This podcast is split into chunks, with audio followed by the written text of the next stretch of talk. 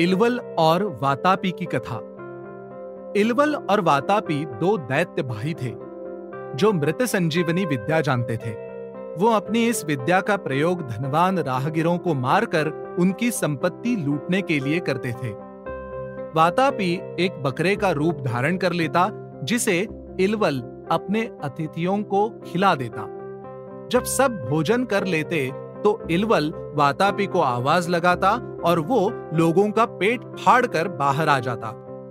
ऋषि अगस्त्य अपने संपत्ति एकत्र करने के उद्देश्य से दोनों भाइयों के पास गए। उन दोनों ने ऋषि अगस्त्य के साथ भी वही युक्ति लगाई और वातापी को उन्हें खिला दिया। ऋषि अगस्त्य ने अपने योग बल से उनकी युक्ति जान ली और भोजन समाप्त करते ही अपने पेट पर हाथ फेरते हुए कहा, वातापी जीर्णम। उनके ऐसा कहते ही वातापी उनके पेट में पच गया। जब इलवल ने अपने भाई को आवाज़ लगाई तो ऋषि अगस्त्य के मुँह से केवल डकार आई। इलवल ने क्रोध में आकर ऋषि को मारना चाहा, पर उन्होंने अपने योग बल से उसे भस्म कर दिया।